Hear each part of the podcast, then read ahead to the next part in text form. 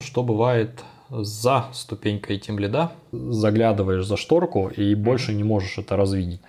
Вот я уверен, что там идет еще одна уровень, еще одна шторка. То есть ты э, управляешь не а, каждым каким-то отдельным программистом, ты управляешь ну, целыми командами, иногда направлениями. Senior шипит э, системы, менеджер шипит сервисы, части продукта, mm. а директор шипит э, продукты, особенно если это помогает компании в каком-то, ну, по крайней мере, не вредит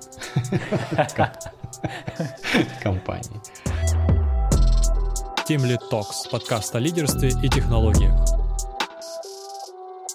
У нас новый выпуск. Сегодня мы говорим о том, что бывает за ступенькой Team Lead или инженеринг менеджера и как туда попасть. Я думаю, что следует предвосхитить этот выпуск тем, что ни Егор, ни я по факту не там, вот, а как раз таки, наверное, будем э, рассуждать о каких-то своих мыслях, что мы думаем э, нам предстоит mm-hmm. чтобы перешагнуть эту ступеньку. Вот, ну, с вами Дима. И Егор. Да, смотри, то есть, э, ну, могу, наверное, начать рассказать немножко про себя. Пять лет mm. работаю менеджером, э, последние два года, можно сказать. Самые активные в том плане, что я успел уже менеджера поменеджить, то есть mm. мне доверили а, одну команду Skip. При сокращении э, человека сократили менеджера, половинка его оставшейся команды ушла в непосредственное подчинение ко мне. То есть я потерял эту скип-ступеньку, но как бы успел, скажем так, поиграться. И теперь у меня три команды, э, уже 13 человек, э, в перспективе где-то 17 человек. То есть уже как бы начинает э, это все как-то вылазить за разумные рамки одного менеджера, и там столько непосредственных людей в подчинении иметь. Ну и это не три команды там фронтенда, это три команды, которые занимаются разными абсолютно вещами. Вот, то есть это на mm. самом деле уже как бы можно так сказать, что это типа customer facing org. То есть все, что customer facing делают так или иначе эти три команды. API, frontend и а, usage and billing, если быть э, точным. А, ну и логично, что с таким раскладом я как бы постоянно не то что намекаю, но говорю открытым текстом своему непосредственному начальнику, что это как бы уже де-факто Э, роль и э, работа senior менеджера. То есть то, что у этих трех команд нет менеджеров, это не значит, что их там быть не должно. То есть, ну, по факту это уже как бы прямо организация, особенно когда столько людей. Ну и можно так сказать, с моим непосредственным начальником работаем в этом направлении, там, моего промоушена, и есть там некоторые типа вопросики, которые мне остается закрыть. А так или иначе, Э, закрыть эти вопросики, э, собираюсь я их закрывать или нет, это отдельная история. Это одна из тех историй, которые я, разговаривая как бы так брезгливенько, скажем так, с теми остатками компаний, которые все еще нанимают на этом ужасном рынке в Европе, а, я это уже как бы преподношу как э, должность senior лидера, то есть уже не просто какого-то менеджера, который там просто вылупился, как-то двигаюсь в эту сторону. Вот это моя текущая ситуация. Как у тебя дела обстоят? У меня дела в этом плане обстоят, ну, в каком-то смысле хуже, чем у тебя, потому что у меня, а в каком-то смысле и похоже. У меня, получается, команда не такая большая, у меня 6 человек в команде. При этом внутри команды есть такие большие зоны ответственности. Ну, их, это даже не проекты, а ну, платформы даже, можно так сказать.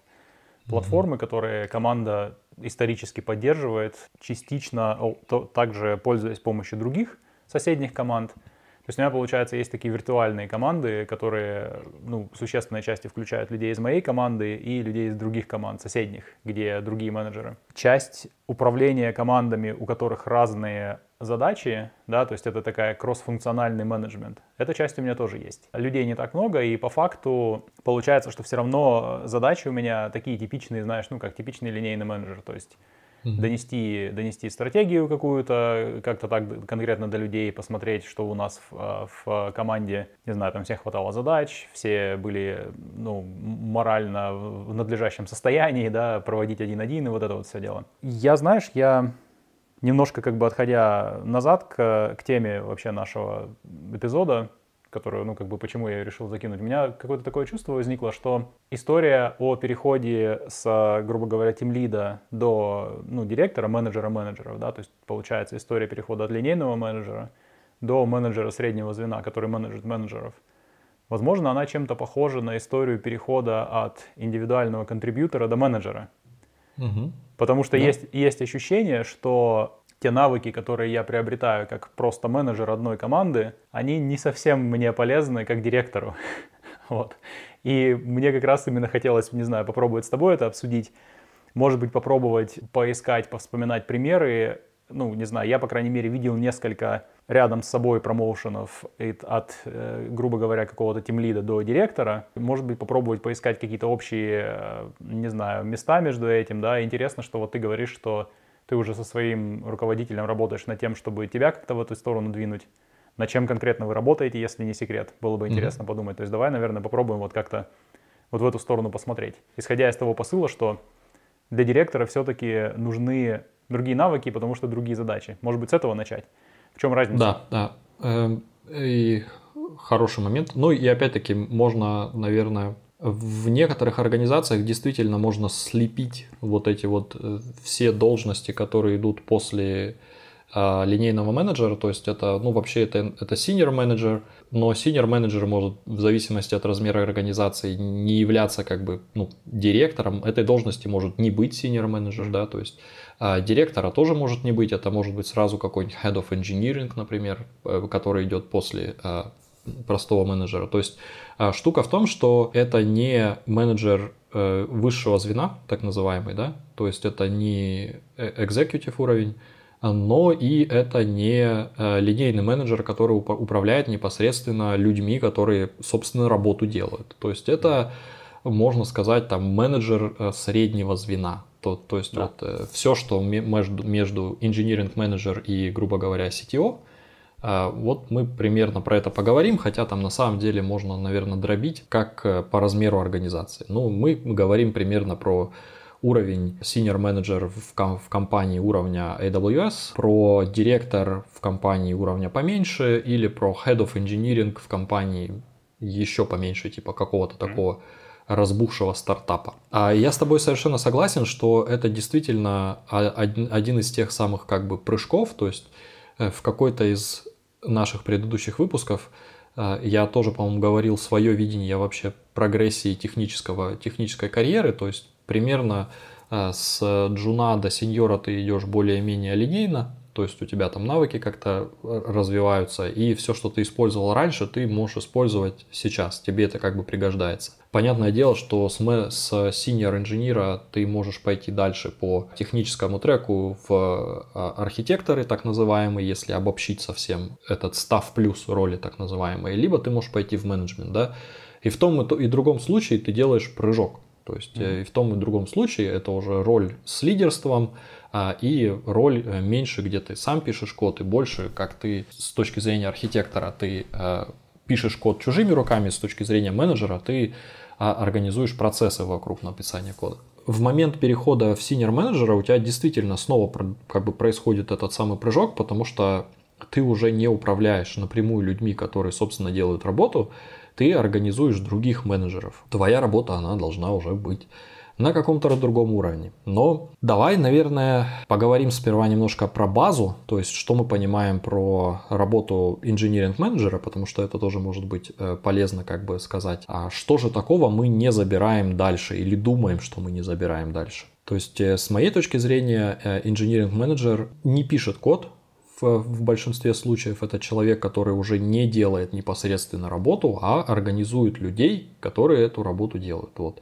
и, соответственно, занимается, следит за тем, чтобы команда стабильно эту работу делала, да, чтобы, опять-таки, никто не, не перенапрягался, то есть э, так уж получилось, что инжиниринг-менеджеры, особенно в культуре европейской, американской, это, ну, такая нянька, что ли, у команды, подставить плечо э, в один на один, э, чтобы инженер мог выплакаться и в каком-то случае, наоборот, поругать, пожурить или, как это называется правильно, замотивировать, да, работать человека лучше, чем человек работает. Ну и, соответственно, для этого нужно понимать и разбираться, а хорошо ли работает человек. То есть, то, у тебя должны быть какие-то системы метрик, а как оценивать производительность человека, чтобы понять, что человек работает там, плохо или хорошо. То есть его следует либо наградить, либо mm. пожурить. Вот. Ну и, соответственно, понятное дело, есть куча различных процессов, которые э, так или иначе должен за, за этими процессами следить менеджер, то есть есть различные всякие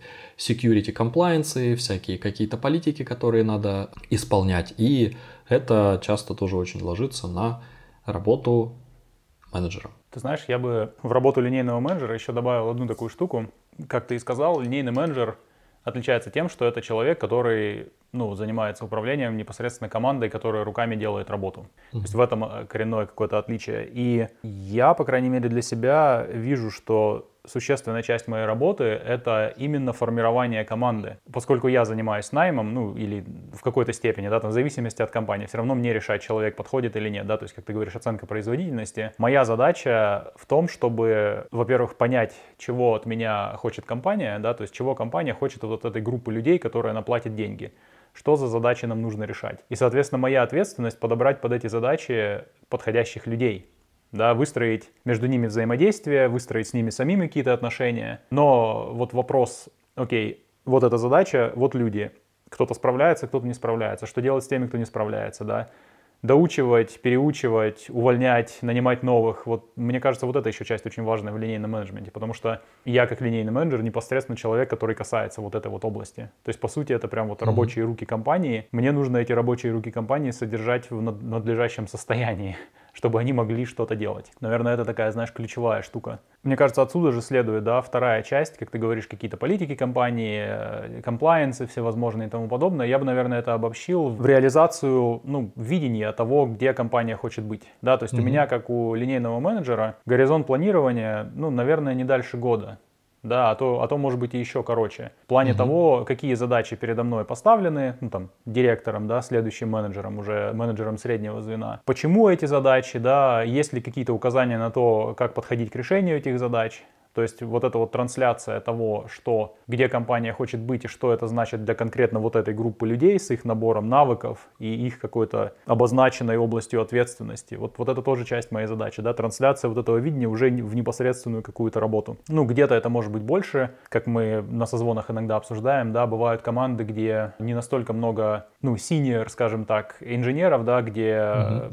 как бы менеджерам приходится участвовать в непосредственной, собственно, трансляции видения, да, где мы хотим быть, что это значит технически, помогать команде это реализовывать. Где-то меньше этой работы, наверное, да, где в команде уже есть более, ну, сеньорные такие э, члены команды. Но вот это, мне кажется, тоже важная такая штука, да, видение и забота о том, чтобы были подходящие люди это все делать, ну и постоянная вот эта динамическая подстройка, проверка, оценка и адаптация команды. Что мы знаем про позицию директора, если уж мы как-то поговорили о, о линейном менеджере? Я думаю, самое яркое, что обычно бросается в глаза, это горизонт планирования так или иначе, он обычно идет дальше. Э, горизонт планирования – это первый момент. Второй момент э, – человек на этом уровне начинает больше работать с видением и с бизнесом, чем непосредственно с какими-то строками кода и сервисами. Вот, то есть э, строки кода, сервисы и ноды в кластере Kubernetes на этом уровне они как-то все меньше и меньше начинают интересовать. То есть у тебя уже получается, соответственно, твои непосредственные подчиненные люди это тоже менеджеры. То есть ты э, управляешь не а, каждым каким-то отдельным программистом, ты управляешь ну, целыми командами, иногда направлениями. То есть получается, что, во-первых, у тебя а, зона ответственности или скоп он гораздо шире, то есть э, в, в рамках одной команды, то есть я знаю про твою команду, это, конечно, не так, вы отвечаете за все подряд. Если я на свои команды посмотрю, у меня есть, например, команда UI. А, то есть, ну, это люди, которые просто делают, э, грубо говоря, морду для нашего продукта. Вот mm-hmm. и все, больше ничего не делают. Э, это очень четко очерченный скоп. И со, со своим менеджером, э, который был у меня в подчинении, мы работали над тем, чтобы этот человек составил какое-то видение вот конкретно этого UI на какой-то год вперед. Директор или senior менеджер должен эти все отдельные как бы видения этих отдельных команд должен как-то объединить в единую картину. И обычно этот человек управляет каким-то, ну, веткой бизнеса какой-то, да, то есть это уже то, что у меня э, есть, это уже можно назвать организацией э, типа user experience, то есть э, все, с чем, чего касается э, непосредственно пользователь,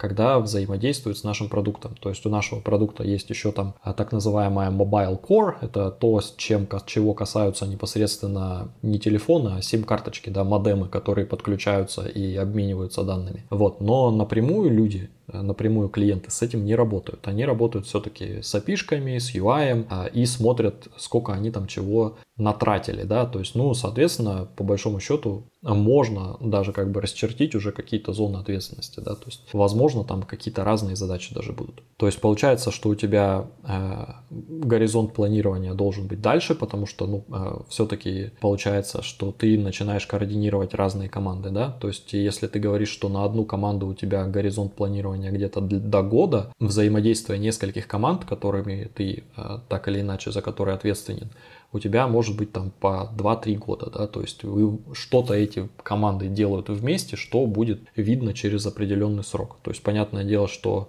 э, все команды имеют разные, разную скорость и, и э, разные горящие задачи, поэтому если каждая команда делает что-то один год, это не значит, что через, ровно через год все команды закончат, да, то есть получается, что синхронизация вот этих вот продуктов этих команд или deliverables, как это там часто называется, э, это тоже как бы является твоей работой, э, как на уровне директора. И она чисто как бы математически переваливает за этот один год. То есть ты должен уметь это видеть в разрезе э, ну, двух-трех лет. Один человек мне на интервью сказал, что что-то что сделать занимает где-то года два как минимум. То есть, ну вот это именно, как сказать, видение такого э, построения продукта или какого-то изменения.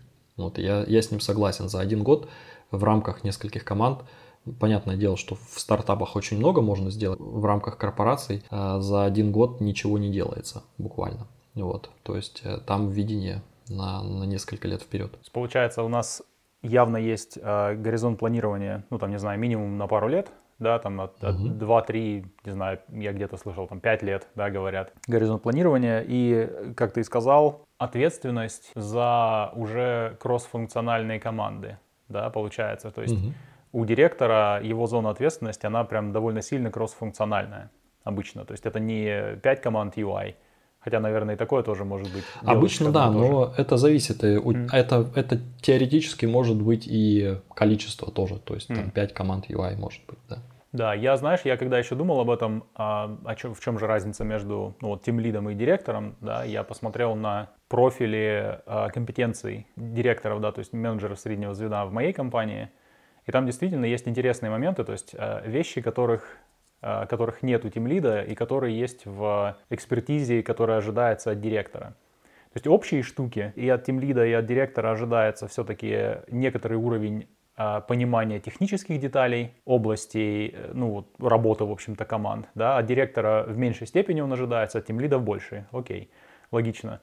От директора отдельно у нас прописано широкое такое понимание всех вещей, которыми ком- команды владеют. То есть все, что команды как бы производят, директор должен понимать достаточно широко. Ну, не знаю, если это приложение, то приложение, там библиотеки, библиотеки, то есть все, все, что мы делаем, все, что мы поставляем как часть компании, это все должно хорошо пониматься, понятно. А также в плане именно технологий тоже требуют а, довольно широкого понимания ну, трендов в соответствующей области технологий, да, то есть все-таки от, от директора, ну, по крайней мере, вот в компании, где я работаю, требуют технические какие-то части, да, то есть нужно быть в курсе технологических каких-то новинок в этом плане, да, ну или хотя бы общих трендов.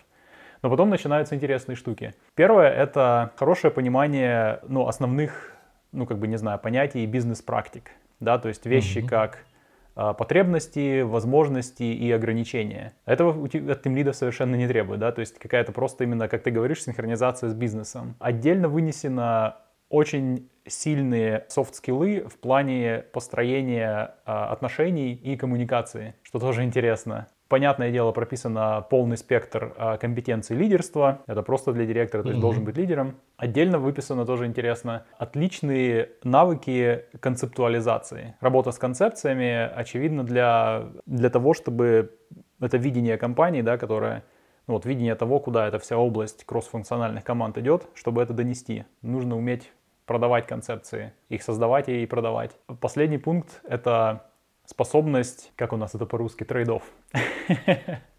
Компромисс.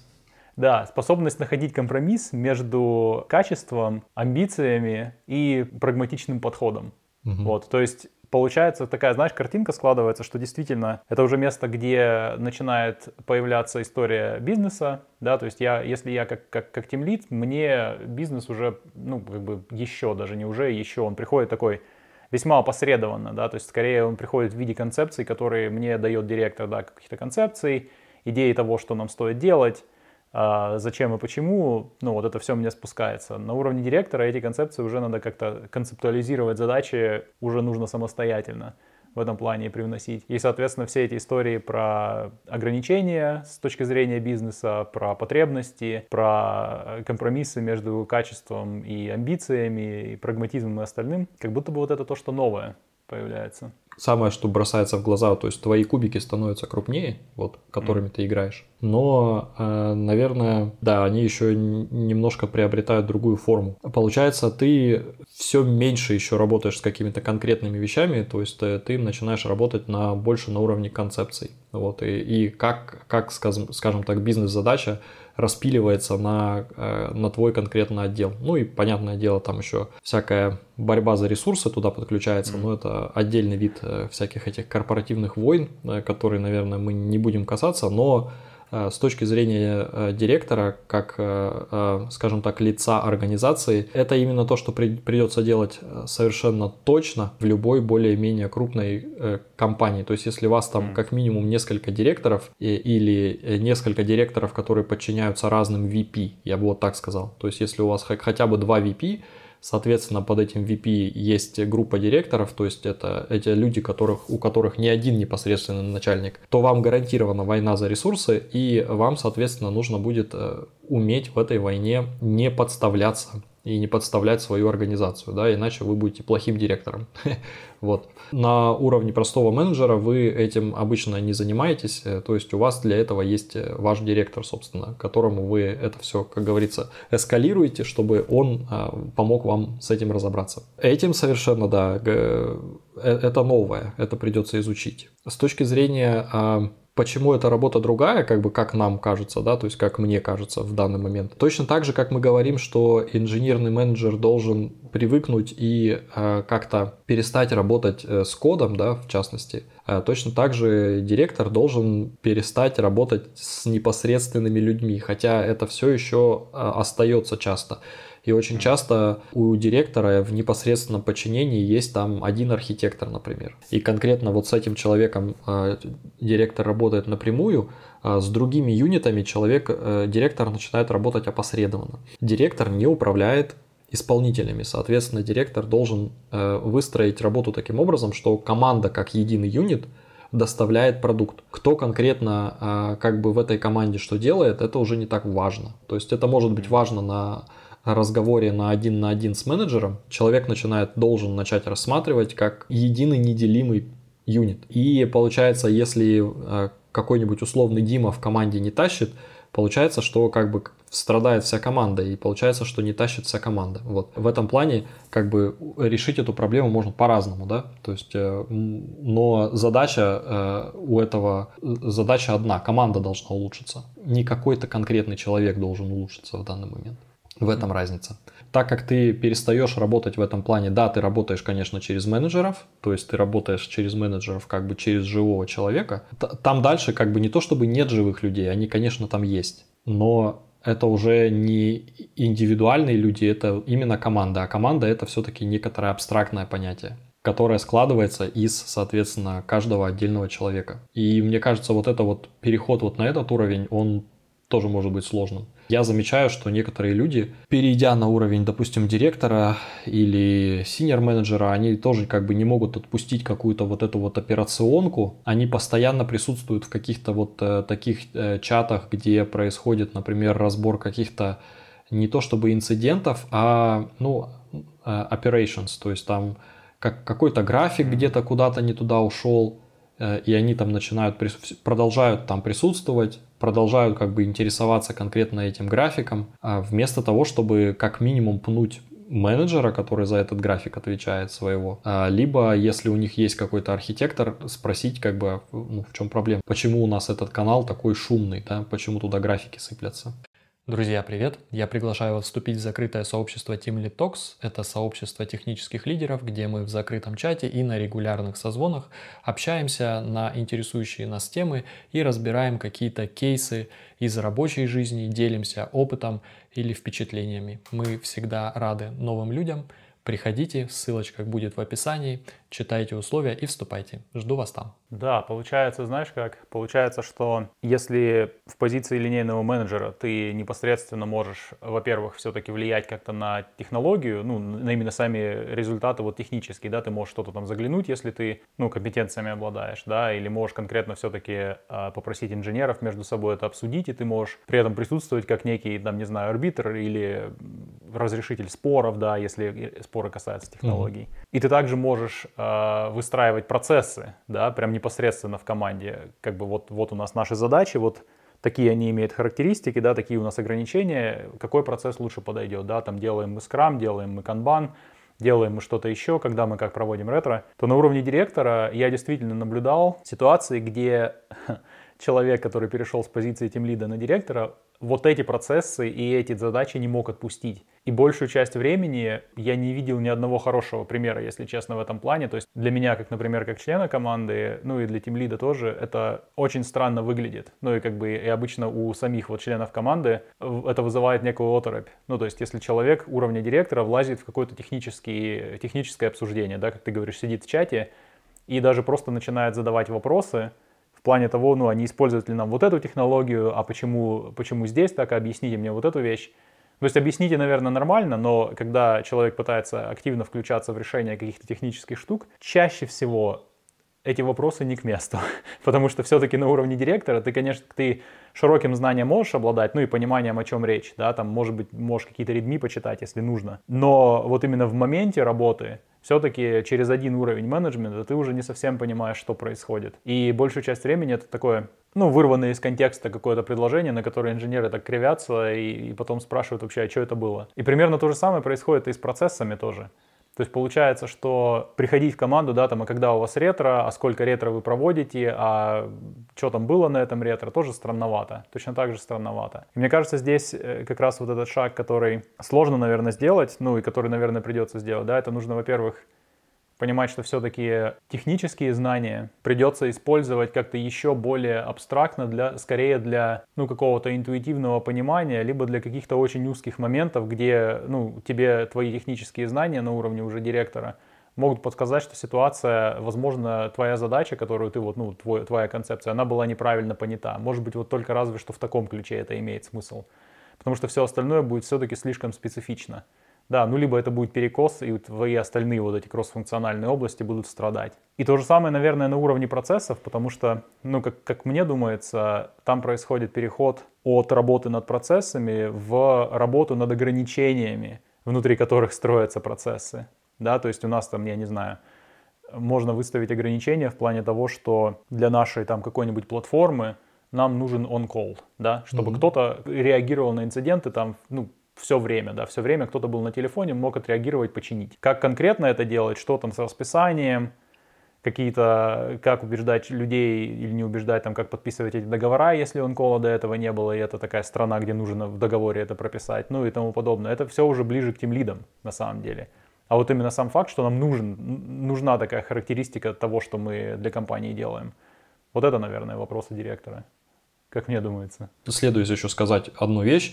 Понятное дело, что человек должен быть компетентен чтобы распознать, что команда, например, находится в беде с точки зрения технических каких-то решений, либо процессных решений, да, человек может там вызвать на один на один этого менеджера, который этой командой руководит, или поговорить со скипами, и понять, что как бы забуриться и сказать, окей, а, а с ретро у вас что, да, а как вы спринты собираете, а как вы, как вы эти тикеты принимаете работу. То есть этот человек должен быть компетентен на этом уровне, чтобы можно было залезть непосредственно и, собственно, разобраться, где как бы ошибка, если что-то идет не так. Вот, то есть и понятное дело, что особенно в небольших компаниях, либо если этого человека ставят как, допустим, первого человека для на новый какой-то, на новое направление, да, и этот человек должен, соответственно, набрать новую команду. А очень часто этому, этого человека ставят с какой-то так называемой пассивной командой, это seed, investment, да, то есть, э, грубо говоря, будешь ты как директор, и у тебя будет там 5 человек, но все эти 5 человек будут в твоем непосредственном а, подчинении, и э, расчет на то, что из этих 5 человек у тебя, возможно, родится 5 команд, это будет 5, в итоге 5 лидов этих команд, потом вокруг них образуется команда. То есть э, абсолютно определенно точно этот человек должен обладать компетенцией менеджера. То есть он, он должен уметь строить команды и, собственно, налаживать процессы, а, и как бы помогать командам достигать этих технических целей. А, но если мы говорим про, собственно, day-to-day обычную работу, то этот человек, когда он туда лезет постоянно, без видимых на то причин, это как бы немножко не то, куда этот человек должен тратить свою энергию. Вот. Этот человек должен тратить свою энергию на более общие концептуальные стратегические цели. Вот. А стратегическая цель, э, как много ретро проходит в команде или нет, это, ну, как бы, да, не стратегическая цель. А, и, в частности, то, что ты вот задел тему с онколом или с дежурством, это э, на самом деле управление рисками. То есть это тоже одна из э, тех вещей, которые, собственно, э, директор должен решать для э, организации, которой он ну, владеет, можно да, так сказать. То есть это на самом деле по-русски это очень коряво звучит, но по-английски это вполне себе такой термин ownership. С точки зрения когда я помню, я говорил про риски со, со своим директором, пока он еще у меня был, так скажем, вот пока он не уволился. Он сказал, что управление рисками, в частности рисками, это не про минимизацию рисков, не всегда. Mm. Это просто про умение принять решение, а, умение принять а, осмысленное решение, информированное решение. То есть ты должен уметь собрать нужную тебе информацию и, учитывая все риски, который есть, принять решение. И не всегда это решение имеет смысл принимать, которое направлено на минимизацию рисков, да, потому что минимизация рисков, соответственно, она всегда э, сопряжена с минимизацией вознаграждения. Вот так или иначе. То есть это значит, что ты либо сроков загладываешь больше, либо денег закладываешь больше, вот, либо не делаешь чего-то, да, то есть если даже, даже с этой точки зрения посмотреть, это уже наверное, ну, по крайней мере, мне видно, что это немножко другой класс задач. И он как будто немножко на чуть большую перспективу, о чем мы, э, собственно, тут вот э, обо всем об этом и говорим. То есть э, задачи крупнее, кубики вот эти сами крупнее, какая-то у них детализация у них хуже, можно так сказать. Вот, но она и не нужна. Вот. А если лидер, как вспомним Джока Вилленка, он смотрит вниз, да, то он как бы и не может Э, смотреть на обстановку вокруг команды, и поэтому он не может эту команду, ну, большую команду, да, свою направить в, нужное, в нужную сторону. Как там говорил Джока Уиллинг, э, лидер должен смотреть up and out, да, то mm-hmm. есть э, наверх и снару, наружу должен смотреть. Да, да, на уровень горизонта, грубо говоря.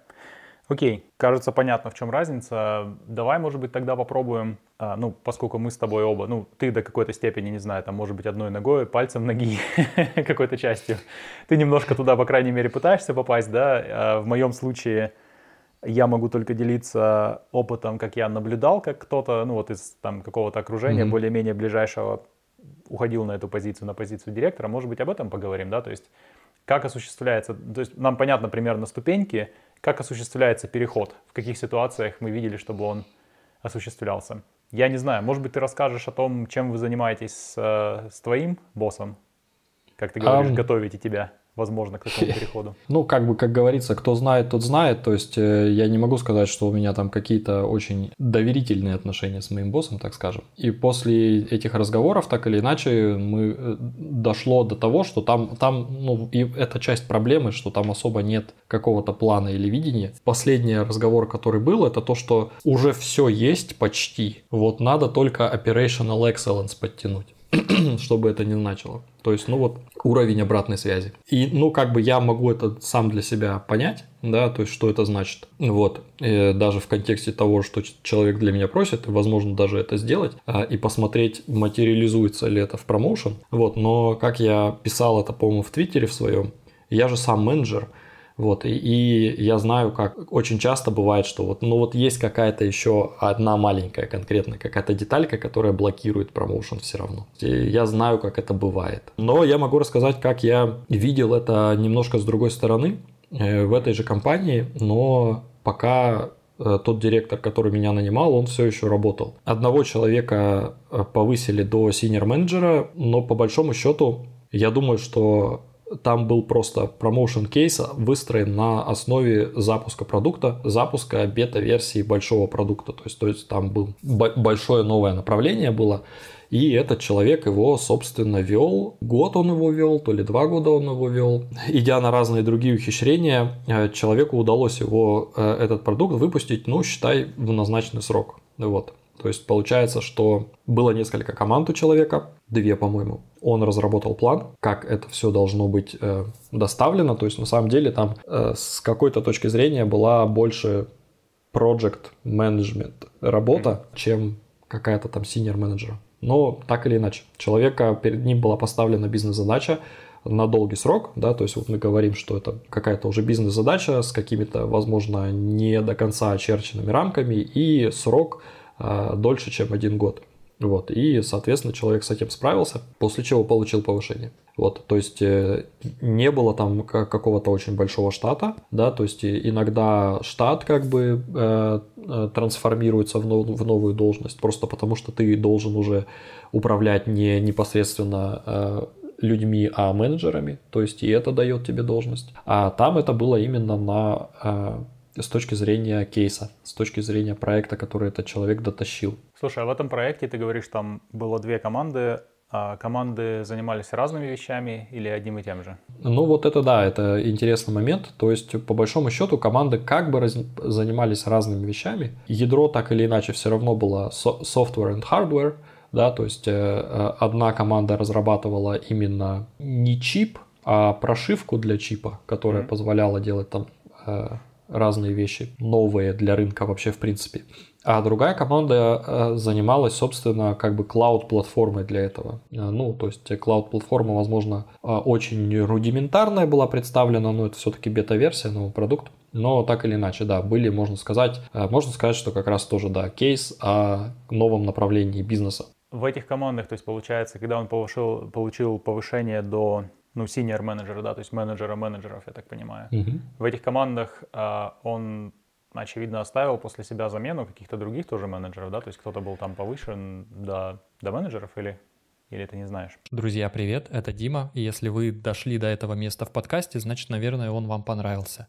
И я попрошу вас, пожалуйста, поддержать нас подкаст подпиской и лайком на той платформе, на которой вы этот подкаст слушаете либо смотрите. Напоминаю, что смотреть нас можно на YouTube и на любой другой платформе для подкастов. Также приглашаю вас в наш телеграм-канал, где мы публикуем все дополнительные материалы и ссылки, которые мы озвучиваем в наших подкастах. Спасибо вам большое. Э, нет, ему наняли одного менеджера в подчинении, вот, а, а меньшая команда осталась у него в непосредственном подчинении. Вот. Э, то есть, э, так как это все еще оставалось как пассивная инвестиция, то есть непонятно там выстрелит, не выстрелит, как бы э, особо туда не лилось инвестиций, то, что вот мы сейчас там все эти команды умножим на 2, mm. соответственно, надо еще менеджеров, нет. Это был как раз-таки тот момент, когда э, нужно еще понимать, что иногда промоушен это бывает просто как типа от, от, э, не оценка, ну оценка заслуг, да, mm-hmm. то есть э, понимают, что ты сделал что-то такое, что действительно тянет на кейс, э, но, соответственно, с точки зрения большого бизнеса не имеет смысла вливать еще пару миллионов сюда прям вот на месте. Поэтому, да, промоушен ты получишь, э, но больше команду ты не получишь. Э, молодец, выпустил бета-версию, давай еще немножко поработаем, найдем клиентов на эту бета-версию, а дальше видно будет, э, масштабировать этот бизнес или нет. То есть там примерно вот такая ситуация была. Получается, если посмотреть по тем вещам, которые не делает тимлит, но делает директор, здесь действительно была часть с э, кроссфункциональной ну, таким кроссфункциональным кластером команд, да, получается, две команды разные вещи делают угу. и некий фокус новой штуки для бизнеса, да, то есть это новый продукт, реализация новых, нов, новой фичи, да, нового бизнес, бизнес-кейса, скажем так. Да, да. Интересненько. Давай попробуем сравнить с тем, что, с тем, что я наблюдал. Um, я могу вспомнить два, два случая промоушена до позиции директора. Первый, первый случай был, жил-был сотрудник команды, ну, довольно сеньорного уровня, а, которому в определенный момент пришла идея создания э, платформы, связанной с э, доступом, ну, не знаю, к внутренним интерфейсам других приложений да, то есть как это все можно упорядочить, внедрить новую технологию. И этот человек начал этим заниматься сначала, ну, некие, некие прототипы писать самостоятельно, потом говорил с другими разработчиками, кто тоже был заинтересован в создании подобной платформы, да, там доступа к этим вот к интерфейсам приложений, к их внутренним интерфейсам. И а, в какой-то момент ему получилось эту платформу ну, грубо говоря, представить руководителю и получить добро на то, чтобы сделать тестовую версию, набрать там маленькую команду, не знаю, буквально из одного заинтересованного инженера внутри команды, там, не знаю, получить денег на долгосрочного фрилансера, ну и что-то попробовать, какой-то прототип сделать. Он делает этот прототип, получается, сам участвует как технически сначала, ну, собственно, как еще один член команды, по сути, Постепенно в процессе выясняется, что прототип действительно упрощает работу другим командам. Прототип попал в нужное место, да, то есть идея хорошая, компания эта идея помогает инженерным практикам. Отлично, он получает еще несколько людей, ну и как бы задел на то, что, окей, доделывайте этот прототип до чего-то такого, что можно начать выкатывать в продакшн, работайте. Вот, он над этим делом работает, там, не знаю, по-моему, где-то больше года. Постепенно этот проект разрастается, то есть там своя уже получается команда из человек 4-5. Сам этот человек постепенно тоже отходит от технических вещей, в какой-то момент уже технические вещи передает ну, одному из вот изначальных членов команды, становится тем лидом. Постепенно выясняется, что внедрение этого, этой, этой системы тянет за собой некий сдвиг в плане инженерной культуры вообще, ну, в, вот, вот в области вот этого вот доступа к одних приложений к другим. И в этот момент а человеку этому приходит в голову мысль того, как это можно организовать, и для этого ему нужны еще дополнительные команды на самом деле, да, то есть дополнительные люди, которые бы занимались, там, не знаю, контролем качества и внедрением соответствующих методик контроля качества, связанными с вот этой платформой. А люди, которые могли бы обучать другие команды, какие изменения несет эта платформа, да, то есть есть такой некий, знаешь, задел, как вот эту вот штуку из просто технарей, которые делали платформу, ну, там, какой-то бэкэнд или, ну, неважно, где можно туда еще добавить несколько других команд, друг, другой функциональности. Помимо технологий, получить еще и э, поддержку этой штуки внутри компании в плане инженерных практик и какой-то новой инженерной культуры. Э, он идет с этим спичем с новым к CTO, по-моему, ну и CTO эта идея нравится, и человек становится директором. Там действительно получается, что ему достается несколько команд, которые он постепенно ну, собирает, ну, достается грант на несколько команд, несколько команд собирает. Эта система становится прям ну, отдельным, через какое-то время отдельным бизнес-юнитом, который занимается вот этой платформой внутри компании. Такая вот история. Mm-hmm. Такой рост с индивидуального контрибьютора до директора ну, там, я не знаю, за 3-4, по-моему, где-то года это прошло, произошло.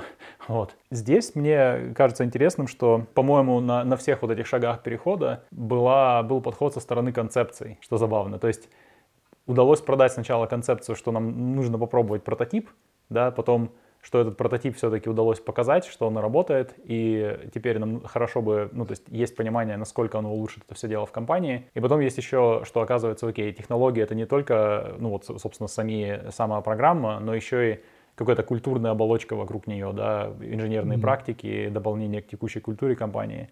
И это тоже концепцию удалось продать. Такой есть пример. Ну и, соответственно, да, здесь получается, что кроссфункциональные штуки, они следовали уже следом за как бы прицепе, прицепом к концепции. Можно, как сказать, программист, джуниор-программист шипит модули, да, там какие-то изменения в, в коде, а синьор шипит а, системы, менеджер шипит сервисы, части продукта, mm. а директор шипит э, продукты. Вот, наверное. Слушай, ну да, да, получается, что так. Менеджер уровня директор шипит продукты. Все-таки не команда, а, скорее всего, продукт это ну, в современном мире, в современных компаниях это что-то кроссфункциональное. Как минимум mm-hmm. несколько команд нужно. Да, интересно. Второй пример, который у меня есть, он немножко другой. Там была история какая? Жил-был project менеджер mm-hmm. project менеджер который не насколько я помню, в компании это было таким эхом внедрения э, agile технологий в, массовом порядке. То есть был какой-то момент, где в компании сказали, окей, теперь у нас есть должность э, agile project manager. Ну, что mm-hmm. само по себе довольно забавно. Мы с тобой обсуждали, что agile это не про project management, а project management это не про agile. Но тем не менее, в компании это вот, вот таким образом было а, организовано. То есть это были люди, которые были натренированы в ну, историях про, там, про скрамы и тому подобное, да, вообще общие какие-то подходы к гибкой разработке. Они занимались в первую очередь тем, что они были скрам-мастерами, они были модераторами э, всевозможных э, ретроспектив, они там были тоже еще заводилами на стендапах в командах, где, ну, как-то это все не очень хорошо ложилось, и все ходили хмурые ну, такие, знаешь, и, развлекали с одной стороны, ну, и делали реально хорошую работу в этом плане. Зависело от, от, от конкретно людей. Некоторые люди просто нашли там реально себя. Я, я, я работал с такими agile project менеджерами, менеджерами тогда. Вот, потом в какой-то момент история в компании э, внедрения agile была официально объявлена законченной. Ну и, и у agile project менеджеров убрали из их э, позиции приставочку agile, и они стали просто project менеджерами. Mm-hmm. менеджерами. Часть из них на такое дело обиделась и ушла, потому что они, ну, ну, в общем-то, логично, то есть они хотели продолжать вот эту историю внедрения agile, ну, потому что это действительно драйвовая штука, я вполне mm-hmm. себе понимаю, если подходящая, как бы, ну, не знаю, почва для этого дела, это классно. Часть людей осталась. А человек остался как раз а, из а, на позиции Agile Project Manager, если все правильно помню, стал просто Project Manager. В один прекрасный день в компанию упала со стороны продукта очень большая-большая задача, прям огромная задача. Ну, отдельный вопрос, насколько это правильный подход к разработке, да, когда продукт что-то очень долго делает, какую-то огромную концепцию, которую потом передают инженерам в таком водопадном стиле. Что самое смешное, это было уже после того, как компания была официально объявлена Agile. Mm-hmm в инженерные, инженерам была, был передан огромный просто, ну не знаю, гигантский просто такой клубок всего, что нужно было реализовать. И поскольку было понятно, что этот э, ком, который нужно реализовать, продуктовой огромной штуки, он очень большой, там стали внедрять такую штуку, как они это называли программ-менеджмент. По сути, mm-hmm. история была про то, что прогрессивно добавляли все больше и больше инженеров, которые должны были вот этот вот огромный ком продуктовый как-то разделять на части и понимать вообще, а что и как нужно реализовывать, да, то есть исходные инженеры были там, я не знаю, группа из 10 человек, ну, максимально сеньорных людей, которые могли собрать, и потом, по сути, вот эти вот 10 изначальных инженеров, они либо каждый из них, либо там пары из них, которые парами работали, стали, ну, как бы началом таких потоков уже, куда добавляли инженеров, что понятно, вот эта вот часть у нас этого продукта нового, над ней нужно работать, такие примерно там задачи, мы туда добавляем еще инженеров, а вот эти вот, ну, первые из десятки, они у нас это такое, как бы, не знаю, зерно, из которого это все растет. И, соответственно, нужны были менеджеры, которые, грубо говоря, ходили и этих инженеров, там, не знаю, спрашивали, как у них дела, как-то следили в основном за прогрессом вот этих всех потоков, которые выделили, следили за тем, чтобы эти потоки между собой как-то синхронизировались, чтобы все, у всех получало, получалось более-менее э, коммуницировать между собой и тому подобное. То есть это какой-то, знаешь, такой был кусочек деятельности менеджера на самом деле – но прям максимально кроссфункциональный. То есть вот один, вот этот человек, который, собственно, наш project менеджер, да, герой истории, он занимался менеджментом, по-моему, пяти или шести потоков из десяти, ну, то есть большого mm-hmm. количества. И они были прям сильно кроссфункциональные, то есть там часть была прям хардкорный бэкэнд, были куски фронтенда, были мобильные на iOS, были мобильные на андроиде, между ними тестовые команды, там же еще и продуктовая часть, которые подправляли ну, несоответствия или какие-то рассогласованности внутри продукта, которые инженеры находили. То есть прям вообще очень большой такой винегрет совершенно разных кроссфункциональных штуковин. История как бы сама по себе такая, что этот продукт в результате не взлетел, вот этот огромный продукт, который хотели вы- выкатить, ну там неважно, отдельная история, но по результатам работы часть, э, часть народу на самом деле сами ушли, э, в, Unity последовали кое-где сокращения, потому что ну, что-то там не взлетело, но Project Manager получил промоушен до директора директора инжиниринга, что интересно. То есть, да, и смотря на, на его, ну, как бы работу, в общем-то, можно понять, почему он это получил, потому что в тех потоках, которыми вот он занимался, ну, вот именно программ-менеджментом, в этих потоках там действительно он решал вопрос синхронизации между ними, он действительно mm-hmm. старался выполнить вот эту часть продукта, чтобы вот эти потоки, они как бы над этой, над продуктовым куском, который, за который они отвечали, они действительно что-то такое сделали со всех сторон рабочее относительно, mm-hmm. да, то есть отдельный вопрос, понравилось ли это пользователям, да, то есть там вопрос был того, что продукт оказался не все-таки не нужен пользователям, поэтому он не взлетел. Но технически реализация была сделана. И вот человек таким образом попал на позицию директора. Разные бывают организации mm. вообще, вот, и бывают организации, которые как бы идут с точки зрения продукта, а бывают организации, которые больше как бы с технических решений, да, то есть и э, лично мне больше нравится работать Э, в технических организациях, когда мой э, непосредственный начальник и мой скип это все-таки ну, э, бывшие инженеры, да, так скажем, а не продуктовые люди. В принципе, я наблюдал такое с другой стороны компаний, в которых человек, который, скажем так, больше менеджер, чем, чем технарь, стоял во главе и в в принципе, вполне успешно. То есть, э, если этот человек мог, э, во-первых, если этот человек был окружен э, грамотными людьми, которые могли, собственно, дотащить вот эту техническую составляющую, да, плюс этот человек был компетентен или обучаем настолько, что он мог разобраться вот, собственно, на том уровне, на котором надо было разобраться, да, чтобы там овладеть терминологией, то есть понять какие-то ограничения команд. Проблем быть не должно. То есть я говорю, что у меня бы проблема конкретно была бы только в том, что если этот человек мой директор, да, я не смогу у этого человека научиться как, наверное, управлять какими-то техническими штуками, я, наверное, у этого человека смогу научиться, ну, вот каким-то вот программ-менеджменту, да, то есть как синхронизировать э, какие-то гетерогенные потоки. Э, то есть, в принципе, тоже очень полезный навык, но немножко как бы с другой стороны. Получается, что так. Окей, Итого у нас есть три примера. Ну, как бы угу. у меня больше примеров, я не могу ничего вспомнить похожего. Действительно, получается, что история с кроссфункциональным каким-то подходом, да, то есть несколько команд, занимающихся разными делами, есть. Возможно, действительно есть история, где нужно мыслить больше концепциями, да, чем, чем конкретно. Ну, то есть концепциями, либо, можно сказать, еще мыслить продуктом с точки зрения бизнеса, да, каким-то куском, ну, либо цельным продуктом либо каким-то большой-большой его частью. И, наверное, получается, знаешь, ну, то есть возвращаясь к вопросу, как же нам тем лидом стать директорами, да? Получается, что как будто бы во всех историях, ну, может быть, не во всех, ладно, не будем обобщать, да, но в тех историях, которые вот ты рассказал, которые я вижу, тебе скорее нужно сначала показать, что ты можешь это делать, и по факту получить промоушен, потому что ты уже это делаешь. Примерно так. Э, то есть даже оно на самом деле с одной стороны, ты, у, тебя должен быть какой-то кейс. То есть а, теоретически ты можешь попасть в другую компанию на эту должность. То есть мне кажется сложнее попасть на должность, если ты был сеньор инженером и тебя куда-то наймут в новую компанию, которая тебя не знает, на менеджера, мне кажется, вот этот переход сложнее, чем если ты был, э, допустим, менеджером и тебя нанимают в какую-то другую компанию э, с точки зрения ну, на, на должность директора. Штука, опять-таки, в том, что это не про а, какие-то кроссфункциональные команды не обязательно. Это может быть просто владение несколькими направлениями. То есть у тебя на каждое направление может быть по один, по одному, двумя человекам. То есть у тебя в итоге там 8 человек всего в твоем, в твоем подчинении но этими восьмью человеками вы делаете там э, новый бизнес для компании. Соответственно, ты должен уметь соединять эти потоки и вести их в нужное направление, да. И ты должен понимать, как это с технической точки зрения преобразуется. Вот, и какие ограничения там есть, какие там есть риски, к чему говорил мой директор. Ты должен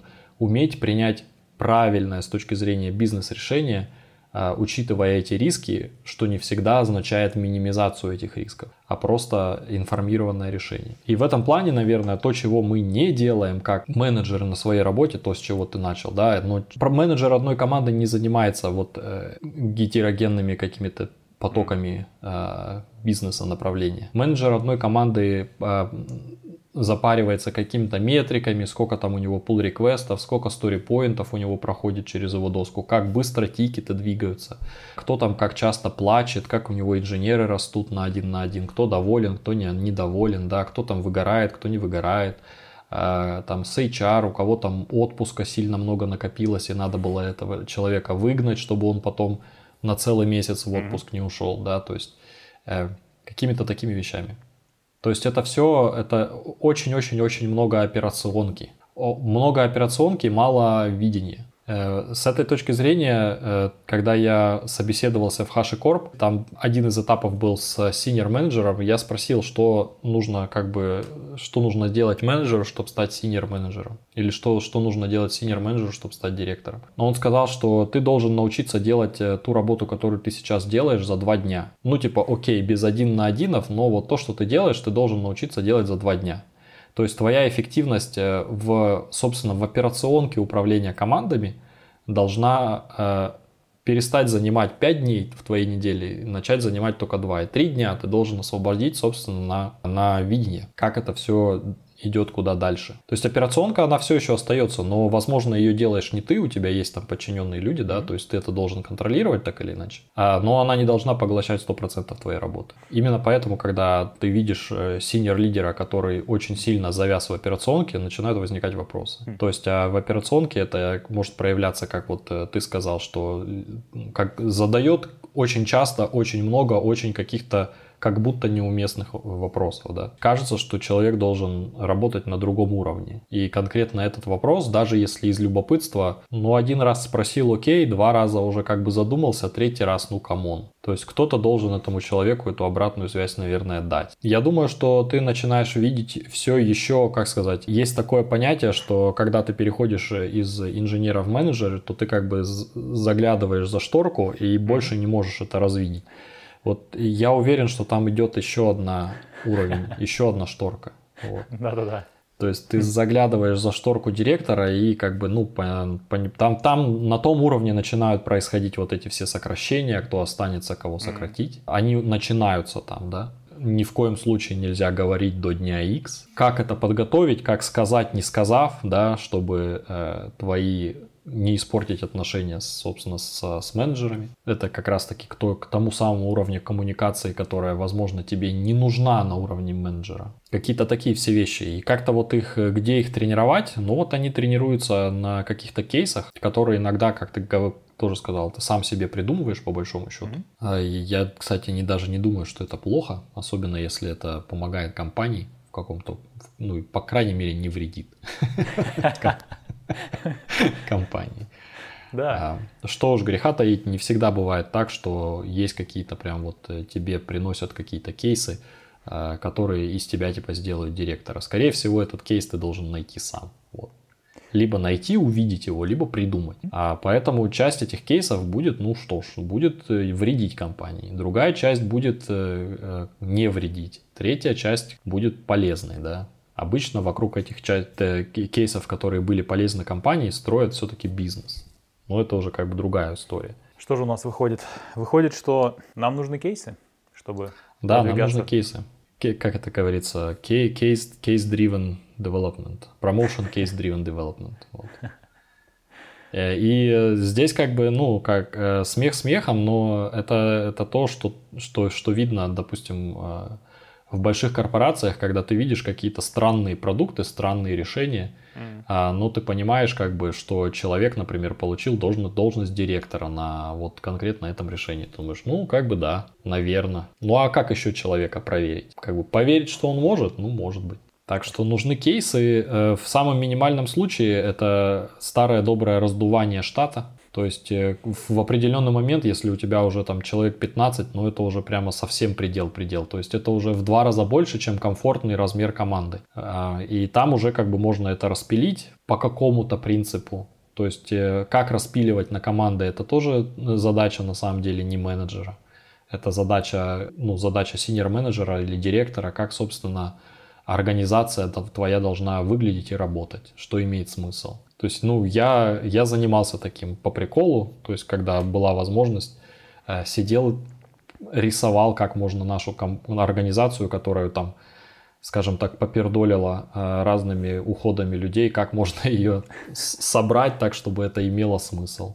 И показывал это скипу скипа, скажем так general менеджеру. Ну вот, не знаю, к чему это приведет, не приведет. Вот. Ну, по крайней мере, когда я со своим ментором говорил вот о таких кейсах, он говорит, ну, как бы да, ты видно, что ты, видно, куда ты лезешь. Но самое важное для промоушена, то есть одно дело это кейс, другое дело это должен быть так называемый спонсоршип. То есть у тебя должен быть какой-то senior leader, который тебя увидит, поверит и скажет это, как это, давайте, давайте дадим мальчику больше ответственности, там, или там девочке, неважно. Ну, да. То есть и этот senior leader должен быть, скорее всего, твоим skip ом. То есть, например, если ты, э, грубо говоря, менеджер, над тобой директор, то это должен быть э, ну, VP да, в, данной конструкции, либо CTO, то есть как, как смотря нарезана ваша организация. То есть ты должен про, повышение э, до директора ты должен говорить и со своим непосредственным начальником, и в первую очередь со скипом. Выходит, и, соответственно, да, если ты хочешь попасть на выше на уровень, то у тебя визибилити тоже должно быть уровня скипа, потому что твой скип станет твоим начальником по факту. Угу.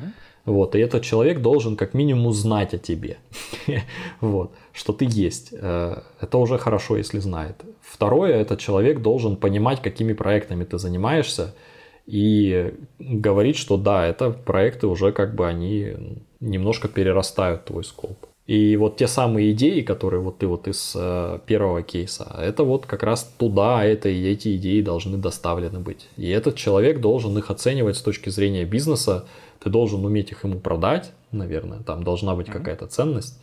И этот человек должен ее разглядеть. Если такого спонсора нет, то промоушен это прям будет битва. Да, да, да. То есть получается на самом-то деле, что чтобы была возможность иметь такой кейс, да, ты либо должен воспользоваться обстоятельствами, как вот в истории с project менеджером где, mm-hmm. ну, ему не нужно было, очевидно, слишком сильно, ну, как бы выбивать откуда-то ресурсы, да, просто у компании была необходимость, и, по сути, и была создана На него новая... скинули.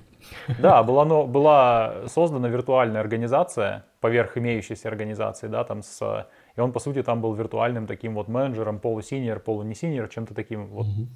непонятным, да что, в общем-то, было похоже на, на уровень директора. Либо, на самом деле, кусочек истории про первую историю, которую я рассказывал, когда этот ну, разработчик пошел со своим прототипом его куда-то, ну, кому-то питчить, он на самом деле получал поддержку от своего руководителя помимо всего прочего. Mm-hmm. То есть его руководитель не только согласился, что часть ресурсов команды будет выделена на этот прототип, но он еще и увидел потенциал в человеке, который может вести это направление. Дал ему и ресурсов, и поддержал его в его питче, когда тот уже пошел на уровень выше. И очевидно, ну как бы я там, не знаю, я в, этом, в этих митингах не участвовал, понятное дело, но очевидно, что эти проекты, которые вот этот человек, который стал директором, вел, очевидно, что у него там было достаточно видимости да, перед вышестоящими э, управленцами. То есть его менеджер не брал вот этот проект как свой, не, не рассказывал о нем как о своем. Да? Он говорил, что нет, вот у меня член моей команды вот это все дело пытается провернуть. Давайте послушаем, посмотрим. Мне кажется, это хорошая идея.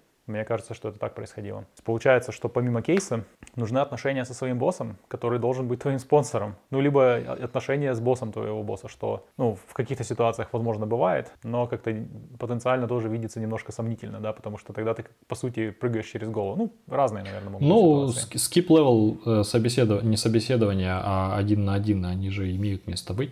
Ну да, вот, да, да. Всегда. Вот. Поэтому, смотря о чем вы там говорите, то есть э, это может казаться как прыжок через голову, но по факту это обычно нормальная ситуация. Что ж, если у вас есть какие-то желания поспорить, может мы наговорили какой-то ерунды и заблуждаемся, и именно поэтому нас еще не, не повысили. Вот. А, рад буду прочитать все комментарии. Вот. Аналогично. Заходите в чат, заходите в телеграм-канал, присоединяйтесь к сообществу. С вами были Дима и Егор. Спасибо, что смотрите, слушаете. Пока-пока. Пока-пока. Team Lead Talks, подкаст о лидерстве и технологиях.